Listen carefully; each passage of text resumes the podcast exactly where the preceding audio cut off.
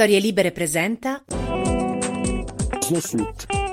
Conversazioni antivirali di Nicola Filippone con Gigi Galanzini.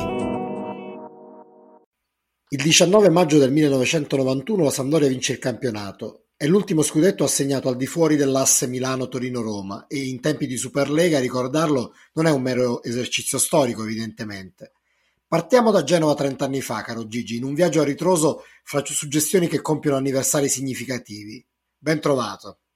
Grazie, sì, sì, molto suggestivo, molto... Poi tu hai detto giustamente l'asse Milano-Torino-Roma, ma insomma l'asse è, è Torino-Milano, per esatto. Milano, perché poi in questi 30 anni ha vinto una volta la Roma e una la Lazio, ma insomma eh, si, si, sa che, che, in Italia gli scudetti sono a strisce, eh, con larga prevalenza del bianco e del nero, no? Perché, perché se sommi, credo, adesso io ho perso i conti, perché poi ma insomma, grosso modo, gli scudetti della Juve sono qualcosina meno, forse, perlomeno quelli ufficiali, quelli eh, qualcosina meno di, di Inter e Milan messi insieme, mi pare, ma siamo lì, insomma, no, no, non ha molta importanza. E, e, e quindi il resto, il resto, non conta, il resto mancia. Eh, non era così in quegli anni, è stato l'ultimo periodo in cui ogni tanto capitava che vincesse il Napoli, che, che, che vinse 87 e 90, e la Sampdoria nel 91. Già tornando indietro era difficile perché dovevi tornare, dovevi tornare a Roma 83, Torino 76, Lazio 74, insomma, non è che, insomma, no, non è che questa, questa, grande prevalenza de, delle, delle, squadre a righe eh, non ci fosse anche prima, però è diventata una dittatura. E il, il, bello di quei campionati là, anche quando le vincevano appunto eh, a strisce, era che comunque erano campionati combattuti, quasi tutti, no? Sia, certo, c'erano i due punti e non i tre, ma insomma non c'erano questi distacchi abissali a cui adesso ci siamo abituati, perché la squadra anche di provincia che sapeva fare le cose bene eh, restava lì vicina, restava un po' attaccata. Adesso L'unica speranza che ci rimane in prospettiva a noi romantici o comunque a noi che tifiamo per le minoranze, in ogni caso, è l'Atalanta. In, in prospettiva, eh sì. Eh sì.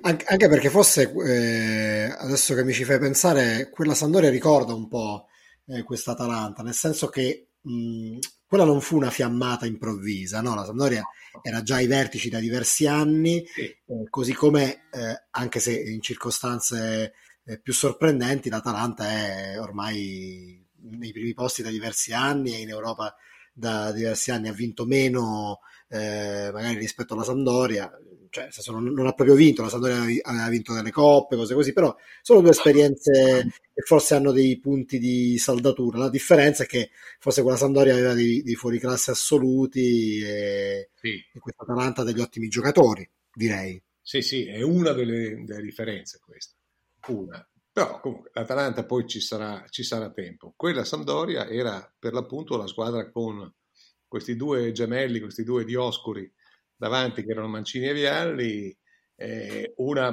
magnifica squadra con un gran portiere e, e, e, altri eccellenti giocatori, non parliamo di Tonino Cereso, ma anche l'anno che fece Dossena, mm. da, da ala tattica, arrivando già da una carriera che sembrava sarebbe stata ancora più, più più celebrata di quanto in realtà, più, più, più, più, ricca di successi di quanto in realtà non fu poi, ma lì lui giocò un, una, un, un grande campionato davvero. Lombardo, un'ala destra sì. maniera, di quantità e di qualità, eccetera, eccetera. E poi un po' di gregari in mezzo, come Fausto Pari, uh-huh. la, la, la, forza e la velocità spaventosa di Vierkvod, uh-huh. eh, che cominciava ad avere i suoi anni. Eh, e, e, che già era stato determinante nella Roma dell'83, qui parliamo del 91, quindi insomma diciamo velo- non aveva perso neanche, neanche un millesimo no, della, di, di, di, di, spunto, di spunto veloce. E, e, poi su tutto questo c'erano questi due personaggi cardine. Eh, cominciamo da Mantovani che ha costruito la società, che è un finanziere eh, direi disinvolto, così a occhio e croce per quello che, che posso ricordare, eh, però, però, nulla da dire. Era un finanziere che si era messo in testa questo sogno, no? questo, questo, insomma, si è innamorato del calcio e si è innamorato del calcio a un livello a un livello molto alto, le, le, le sue risorse gli avevano permesso di, di, di creare questo, questo, microcosmo che era veramente un, un gruppo di amici, era il, suo, era il suo giocattolo, ma detto nel senso migliore del termine. Eh, non il giocattolo con cui rampare, che ne so io, in politica piuttosto che, che in effetti, no, no, lui, lui, lui, si divertiva davvero con questa Sampdoria ed era un, una specie di padre che aveva adottato tanti di questi giocatori, a cominciare proprio da Roberto Mancini, che era il, suo occhio destro in, assoluto. A fare, a fare da, da no, non, intermediario è una brutta parola, mi, mi, viene male, ma insomma a fare da, da intercapedine to, tra questa squadra eh, piena di talento, di, di entusiasmo mm, e anche, e anche di, di, di eh, come dire, di, insomma, questo mix di quantità e di qualità, a gestire questa squadra c'era un, un antico bucaniere che, che era Bujadin Boskov, eh, è stato un, eh, vabbè, uno dei grandi personaggi, secondo me, della, della, storia del calcio. Intanto, ecco, Boskov, eh, c'è una cosa che tengo a dire. Boskov era stato un grande giocatore, ma un grande giocatore in un'epoca in cui il insomma, il, il, il marketing e, e, comunque anche il mercato internazionale non era attivo come oggi. Eh, basti pensare che allora gli slavi potevano, eh, gli jugoslavi, perché allora c'era tan, tanto di vecchia Jugoslavia, eh, potevano emigrare a fatica, non tutti, non sempre, solo dopo i 30 anni. E, e quindi lui da, da, da, da dal suo paese, insomma, da, eh, arrivò soltanto passati i 30, ma si fece in tempo a vedere anche in Italia che giocatore era.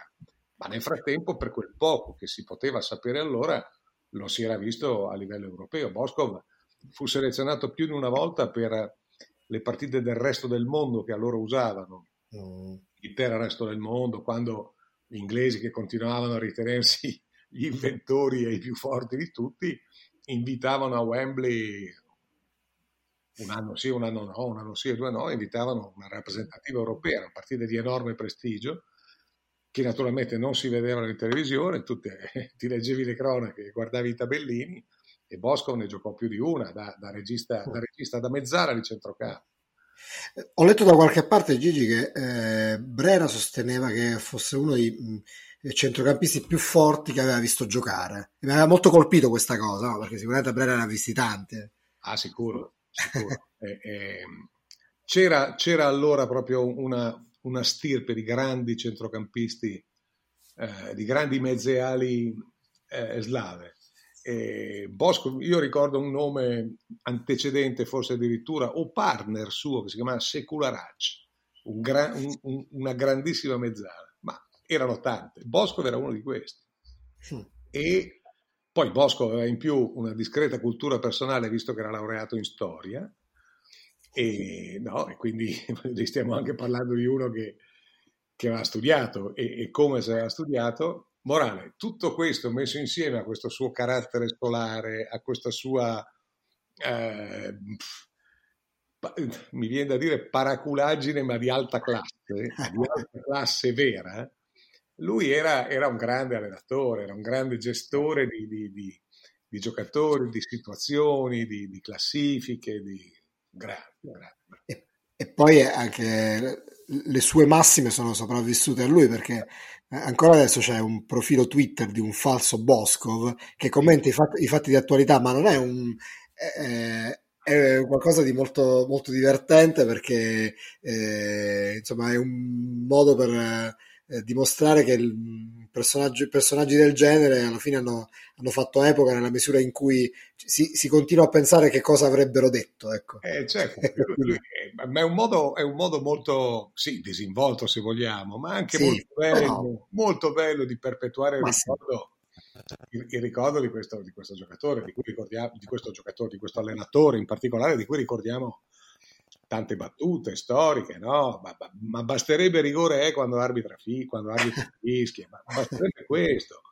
Pensa che cosa c'è dentro, cioè, secondo me, dopo, dopo il vinca il migliore, ciò speriamo di no, di Rocco, il rigore è, è, quando l'arbitro fischia di Boscov e ha un'incollatura soltanto. No? Sicuramente.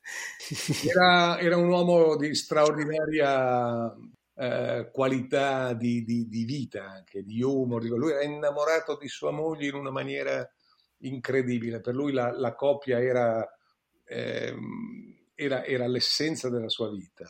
Eh, la portava dappertutto. Mi ricordo che quando, quando allora eh, insomma, ho fatto qualche programma televisivo in quegli anni e insomma, potevo permettermi di invitare dei personaggi celebri come era Bujadin, lui quelle due o tre volte che è accaduto, una volta in Rai un paio di volte altrove, lui è sempre arrivato accompagnato dalla, dalla signora e poi si andava, si andava, a cena insieme e la signora era brillante quanto lui, parlava magari meno, ma quando parlava lasciava il segno. Persone strepitose di cui ho un ricordo eh, veramente incantevole. Beh, certo. Poi adesso il fatto di, di ricordare quel, quel, campionato, quello scudetto, è, mette molta nostalgia anche a me perché rispetto a dei ricordi del passato che io rivivo solo per quello che ho letto, che mi, mi hanno raccontato, in questo caso lo ricordo bene. Quello fu anche, fu anche un campionato molto divertente perché era quello dopo il mondiale del 90 sì. e non, non fu abbastanza aperto anche se la Sampdoria sbagliò pochissimi colpi c'era l'Inter c'era eh, altre, altre, squadre che facevano fatica, tipo la Juve di, eh, di Maifredi, che all'inizio era mm. accreditata come, mm. come una delle eh, favorite. C'era il Napoli, l'ultimo Napoli di Maradona che andò via in primavera. Sì. Insomma, una, um, il Milan eh, non, eh, quell'anno lì non andò, fu uno degli anni. Ecco, più... l'ultimo, anno, l'ultimo anno di Sacchi. L'ultimo anno di Sacchi, esatto. In cui Sacchi appunto un giorno andò da, da Berlusconi e disse o io o lui, ma dato che lui era Van Basten, eh, Berlusconi gli disse vabbè, allora lui. No. tutto questo dopo una lunga disamina in cui sa che aveva detto questa squadra, questo Milan me è finito, presidente, e quindi insomma, bisogna, bisogna rinnovare. Vabbè, allora dice, vabbè, io comincio a tenermi Van Basten e promuovo l'allenatore Fabio Capello, che dirlo adesso, vabbè, ma dirlo allora, Capello non ha mai fatto l'allenatore in vita sua, no? eh, se non allenando la primavera del Milan eh, per, per un breve periodo, insomma, e per, e per, fare un po' di esercizio, diciamo, perché allora si occupava della, della polisportiva della Fininvest, insomma, in cui c'era dentro pallavolo, rugby e altre cose, studiava da manager, però accettò di allenare la primavera, eccetera, e lì fece le, le, le sue prime mosse da, da, da tecnico e Berlusconi vide in lui, qualche, Berlusconi che allora aveva ancora il tocco felice, perché quello che toccava allora si trasformava in oro, quello che ha cominciato a toccare da qualche anno dopo, dopo la politica soprattutto, è diventata un'altra roba invece, come abbastanza noto, e, e scelse Capello, cioè disse intanto mi tengo Van Basten, eh, chiese Capello se secondo lui questa squadra davvero era da buttare via, figurati Capello che detestava Sacchi già allora, non gli, non gli parve vero di dire no, te, teniamoceli tutti e, e vediamo cosa decade. Mi pare che vinse tre scudetti di fila, poi ne perse uno e ne rivinse un altro,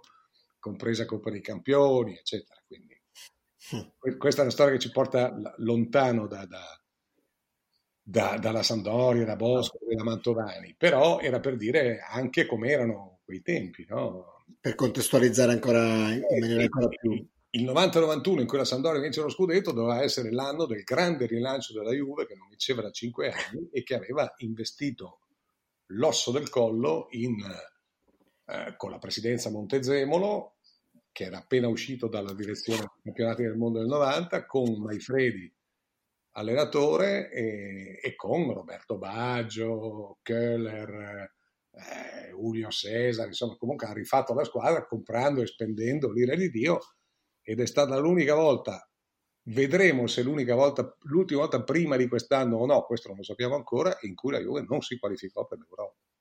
E quello fu una, una delusione cosciente, forse uno dei, dei punti più complicati della, sì, della nostra, eh, ma anche, anche in rapporto, soprattutto in rapporto agli investimenti. Io ricordo però appunto che la cosa che spiccava fin dal, dal precampionato era il fatto, no, era la presenza di questi doppioni, giocatori, stessi giocatori per ruolo, Esler, Di Canio, il fatto che poi alla fine eh, giocatori molto simili si, alla prova dei fatti si dimostrarono insomma evidentemente non è, sì, sì. Non, non efficaci come mancavano forse dei ricambi di un certo tipo. Ma poi insomma diciamo che anche l'allenatore era vagamente inadeguato, insomma, e questo magari ci riporta di nuovo un po' all'attualità. Eh, per mancanza di esperienza ad alto livello. Maifredi, a differenza di Pirlo, di esperienza ne aveva molte, ma erano esperienze di, di altre categorie, insomma, no? non, del, non, no, non, della guida di una, di una Juventus. Ma, ripeto, quell'anno comunque vinse con pieno merito la Sampdoria, giocando anche un, un signor calcio e avendo dei momenti, in, soprattutto a Marassi, ma anche fuori, dei momenti davvero, davvero irresistibili perché, perché il governo del centrocampo era, era costante. L- l- Lombardo, Lombardo, sulla destra, Dossena ha la tattica sulla sinistra e comunque uomo di raccordo del centrocampo con i piedi che aveva. Tonino Sereso, Fausto Pari a, a marcare il, il, più, il, più, bravo centrocampista degli avversari o la mezza punta, ma comunque sempre pronto ad aggiungersi, a raddoppiare eccetera, eccetera. Quella difesa che avevano con la velocità spaventosa di Ervot, ma anche quella di Mannini. Eh, mm. libero eh, e davanti di Ali e Mancini, beh, insomma. Eh, e poi sai, quella era, quella era, ancora l'epoca in cui si giocava in 11. E, e, sì, si, cioè, si gioca in 11 anche oggi per quello, ma si giocava in 11 nel senso che erano 11 e, e, e poi c'erano 4-5 rincalzi, ma che erano rincalzi già in partenza, insomma, non c'erano rotazioni, non c'era, si giocava a 16 squadre, quindi voleva dire tante partite in meno. E, insomma, e comunque se quella Samp l'anno dopo andò a giocarsi la finale di Coppa Campioni, perdendola ai tempi supplementari per un'azione di Coman, eh, per una punizione di Coman col Barcellona, beh, voleva dire che una sua grande statura l'aveva raggiunta. Eh, no? certo, quello fu la, eh. l'enorme rimpianto di, quella, di, quel ciclo, no? perché sarebbe stato il coronamento perfetto eh, di una, certo, di una favola. La ciliegina, la ciliegina.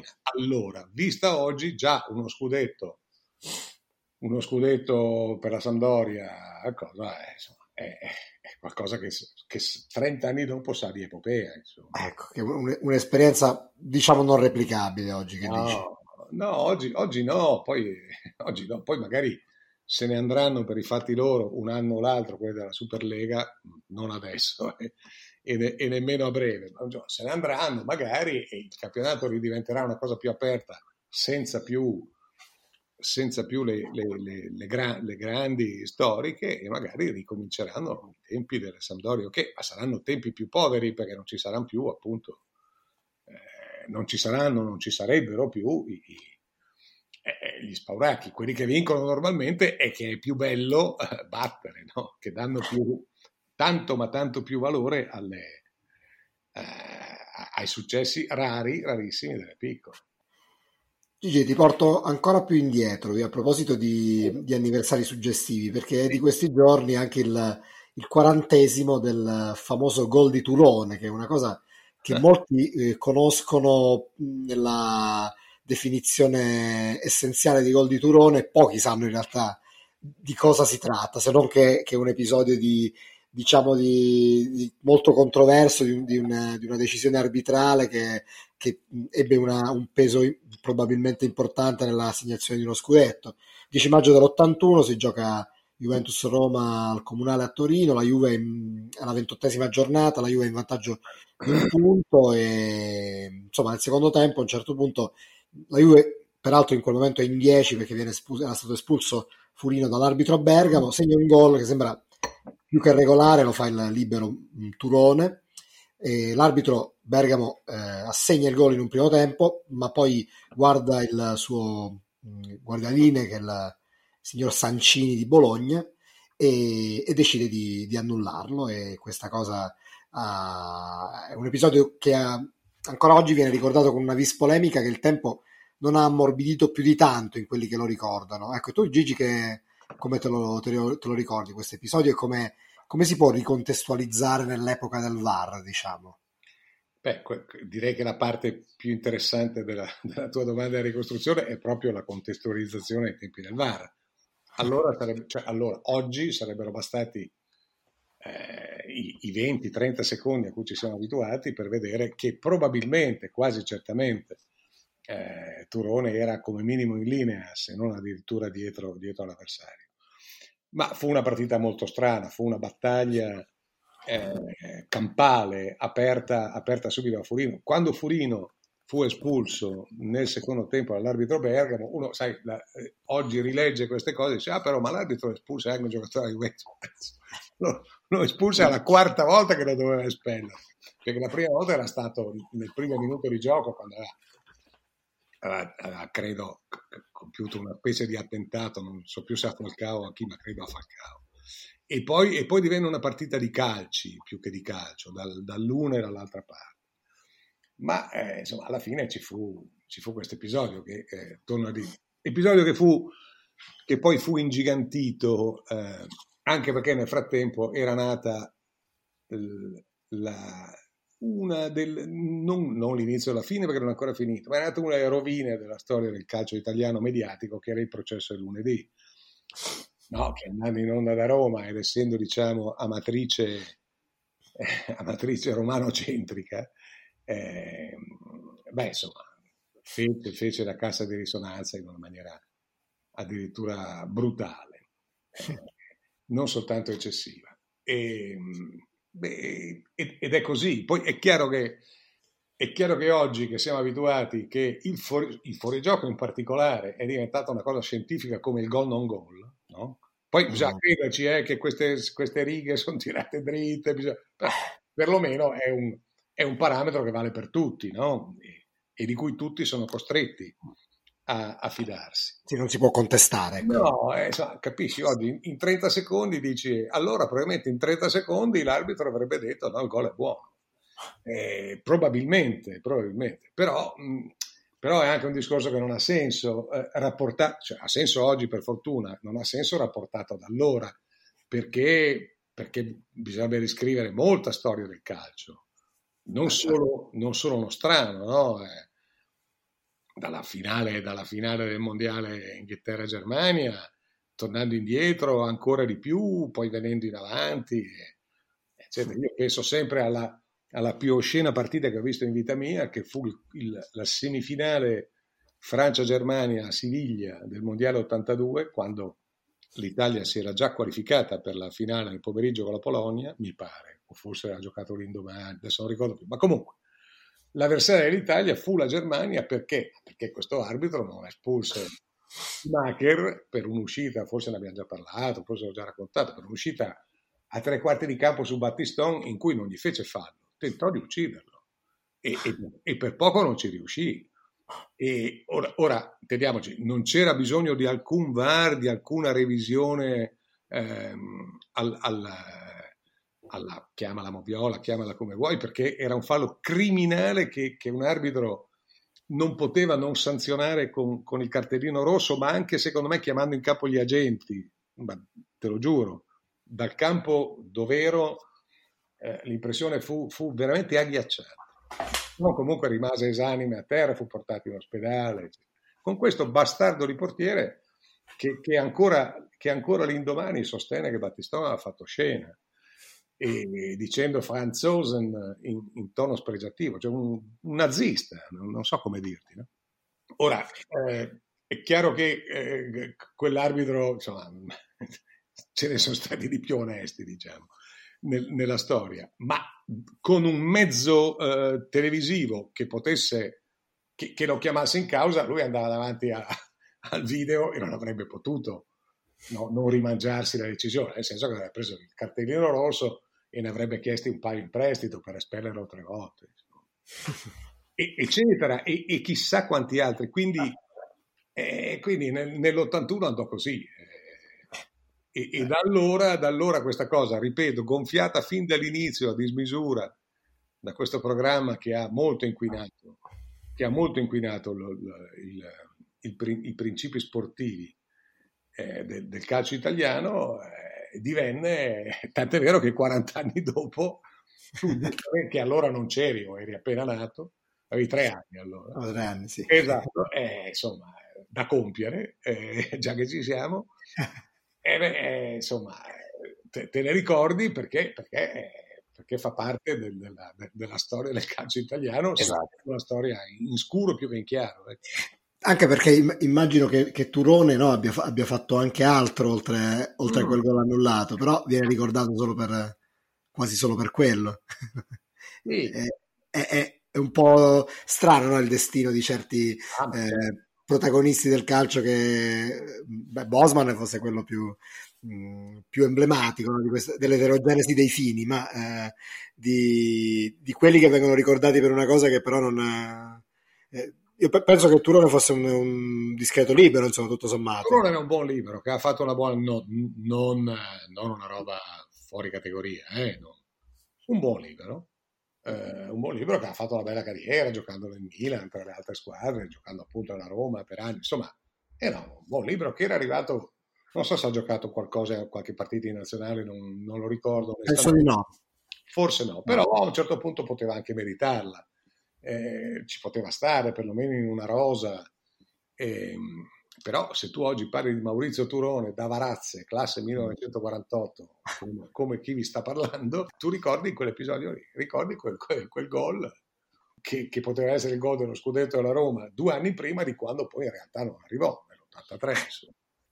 E, e, comunque le polemiche di oggi invece sono di, di, natura diversa, alcune sono anche per certi versi paradossali. Io per esempio nei, nei giorni scorsi mh, sono rimasto molto colpito da questa eh, interrogazione parlamentare, prima annunciata e poi presentata dalla senatrice del gruppo misto Sandra Lonardo coniugata Mastella, che eh, ha chiesto al Presidente del Consiglio Mario, Mario Draghi, io leggo il testo un, del, dell'annuncio con cui su Facebook aveva eh, appunto reso noto che avrebbe fatto questa interrogazione, eh, voleva chiedere a Draghi eh, di riferire al Parlamento sulla strana vicenda della presenza dell'arbitro di calcio Mazzoleni sia a Napoli che a Benevento. In entrambi i casi era il Cagliari a giocare, nei due casi Mazzoleni ha annullato un gol regolare al Napoli, quindi agevolando il Cagliari, questa volta a Benevento, negando alla squadra di casa un rigore. Insomma, ecco, io non, Gigi non voglio entrare nel merito di questa vicenda, però ti invito, sol, ti invito, vi invito a immaginare la faccia del capo del governo,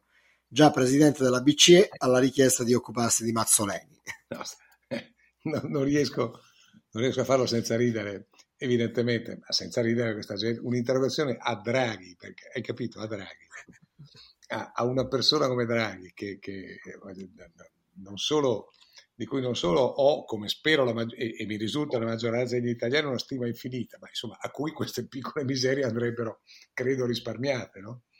Se non fosse che appunto la famiglia Mastella eh, eh, è la garante del feudo beneventano no? del, del, paese. Ora, ora da anni, ehm, Mazzolini è uno dei, dei, personalmente, uno dei miei arbitri sulla lista nera, nel senso che non, non l'ho mai sopportato nemmeno per gli atteggiamenti che va in campo. Da due anni lui si è ritirato per raggiunti limiti di età e il fatto, che, eh, il fatto che sia stato ripescato lo scorso anno, nonostante i decorsi limiti di età, come VAR e come VAR eh, qualificato, mi ha sinceramente sempre lasciato perplesso e sto usando degli, degli eufemismi. Eh, l'episodio che domenica scorsa ha, ha, penalizzato gravemente il Benevento, secondo me, nella partita col Cagliari, è reale e quindi a patto di limitarsi a una protesta e, e, o, o, comunque anche di, di, di, farla greve la protesta, ma insomma, magari non arrivando a interessare Draghi che forse ha qualcosina di più importante di cui occuparsi, eh, insomma ci, ci, ci, stava, ci sta. Eh, perché, perché l'episodio lo giustifica, lo giustifica e come, le perplessità, ma addirittura la casistica, perché è stata in un certo senso violata una casistica o comunque forzata. Poi devo dirti a discolpa della, della, della signora Lonardo, non è stata l'unica reazione spropositata, perché il presidente del Benevento, di cui si può benissimo capire l'umore alla fine di una partita, ha detto che Mazzoleni in realtà è, eh, è lì apposta per eh, far retrocedere le squadre del sud e, e, e soprattutto favorire quelle del nord. Allora sono andato a guardarmi una cartina geografica e mi risulta che Cagliari sia leggermente più a sud di Benevento. Non di molto, eh? Non di molto. Ma se tiri una riga da Cagliari verso il continente, vedi che Benevento è sotto, no? Anzi, scusami, vedi che Benevento è sopra, nel senso che Cagliari è più a sud. Quindi no, ogni, ogni, tanto qualche fesseria scappa. Solo che il presidente del Benevento, sconvolto da questa decisione, amareggiato dal fatto che probabilmente, po- probabilmente forse potrebbe rappresentare il sigillo finale sul, su una retrocessione abbastanza immeritata, visto come ha giocato a pallone Benevento quest'anno. Eh, capisco, capisco, a caldo, a freddo che, che, un, che un parlamentare si rivolga a Draghi su questo, su questo argomento. Beh, insomma, questa, questa, è la povera Italietta che non guarirà mai, insomma, evidentemente, no? Questa, questo viaggio nelle suggestioni ci porta ancora più indietro e a questo punto io no, ti, ti, voglio portare al 46, quindi anche, eh, anche pri, prima della tua data di nascita, eh. perché 75 anni fa, il 5 maggio del 46, si giocava la prima schedina eh, Sisal, poi Totocalcio, lanciata con lo slogan Tentate la fortuna al prezzo di un vermouth. Eh. E, e, oggi, quando si parla di iniziative che fanno epoca, beh, con l'intuizione di Massimo della Pergola, lo è stata a pieno titolo, senza alcun dubbio, no? Beh, quello sì, cioè, questa sì che vale la pena di essere ricordata, perché se poi raccontiamo in breve, magari un giorno all'altro lo faremo più in lungo, ma insomma in estrema sintesi, intanto Massimo della Pergola era un triestino, eh, coetaneo triestino, quindi concittadino di Rocco e credo suo coetaneo o comunque de, de, degli stessi anni. Si conoscevano pure, Massimo della Pergola era ebreo, e negli anni, fine anni 30, inizio 40 al massimo con la guerra, ma forse già prima, è costretto a scappare, finisce, un, finisce, per sua fortuna scappando, finisce in prigionia ma in Svizzera, quindi in territorio neutrale. Non se la passa benissimo, ma, ma certamente non è finito in Germania, è piombato. E boh, eh, frugando tra uff, quel poco che circolava in questo, in questo campo, non, non, proprio di concentramento, ma insomma in questo campo di reclusione, tra i pochi giornali che circolavano, trova su una rivista del nord, credo svedese o qualcosa del genere, trova le tracce di un gioco che consisteva nel, nel, nell'indovinare i risultati della, delle partite di calcio. E allora comincia, appunto, comincia alla luce, luce chissà che luce c'era, insomma, eh, in, in, queste serate di, di, di, prigionia, comincia a lucubrare, eccetera.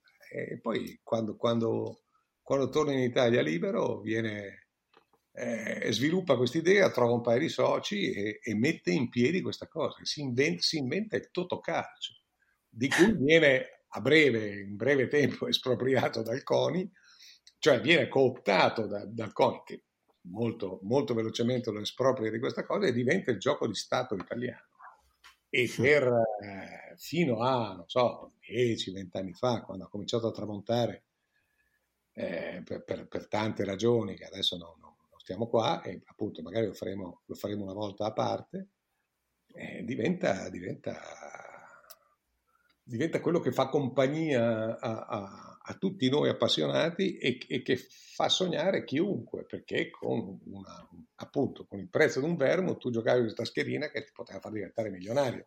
Ma questo, questo, andrebbe benissimo oggi, andava benissimo 30 anni fa, 40 anni fa. Pensa, pensa nel 46, subito dopo la guerra, cosa, cosa significava, insomma, cosa ha significato. Tra l'altro, vabbè, ti, ti confermo che eh, avevi ragione perché della pergola è del 1912 come Rocco, quindi, Però, quindi vedi che E poi io eh, ricordo che nel marzo del 2006, quando lavoravo da poco a Radio 24, eh, lavoravamo insieme al tuo programma tempo di sport, mm, uno dei tuoi primi insegnamenti è stato eh, quando guardi i giornali eh, non, non, saltare mai i necrologi perché scopri eh, a volte delle notizie che si annidano là. E infatti tu mi ricordo che un, una mattina leggendo i giornali dicesti, caspita, eh, Massimo della Pergola, perché era morto eh, della Pergola, c'erano stati dei necrologi, ma nessuno aveva sviluppato bene sui giornali la storia eh, del protocalcio, cioè se ne era parlato, ma non era stato immediato, diciamo, il ricordo. E, e, e forse quel giorno stesso noi facemmo una puntata in cui lo ricordammo e poi nei giorni successivi, insomma, la cosa poi fu, eh, fu sviluppata e fu ricordato come si deve, ma insomma, per dire che eh, poi non ha, non ha avuto la, la, la, fortuna e la, la, fama, poi magari la fama nemmeno la, la voleva, ma almeno la fortuna che meritava per una, no? per un'intuizione così epocale. Sì, che poi, poi appunto potremmo dilungarci perché, perché adesso, adesso, non usa più, ma fino a quando ha usato il Totocalcio, quindi per decenni in Italia, eh, lui si era inventato questo, questo, questo, gioco dei tre segni, l'1x2. Eh, il, il, pareggio si chiama tutto, cioè tuttora lo chiami X ogni tanto, anche se certo. non usa più, perché erano i tre segni della schedina, 1x2, e, eccetera, eccetera. E, E allora i risultati delle partite tu li vedevi, li leggevi, negli anni 50 in particolare, che è stato il grande boom, ma ancora nei 60 e nei 70, tu andavi fuori eh, da, da, un bar ricevitoria, da una tabaccheria, da quello che vuoi, e c'era questo grande tabellone con, 13, con le 13 partite e eh, il punteggio della partita, ma soprattutto il segno alla fine. La gente arrivava lì con le schedine a controllare in tempo reale nel tardo pomeriggio della domenica. Hm era, era un, cioè il passeggio eh, di, di, qualunque località italiana, grande o piccola che fosse, pre, il passeggio prevedeva il passaggio davanti a uno di questi, di questi tabelloni e, e, arrivavi lì e controllavi, dicevi ho fatto 8, ho fatto 6 e se uno aveva fatto 13 lo vedevi per terra immediatamente, no? perché, perché sveniva sul posto, insomma.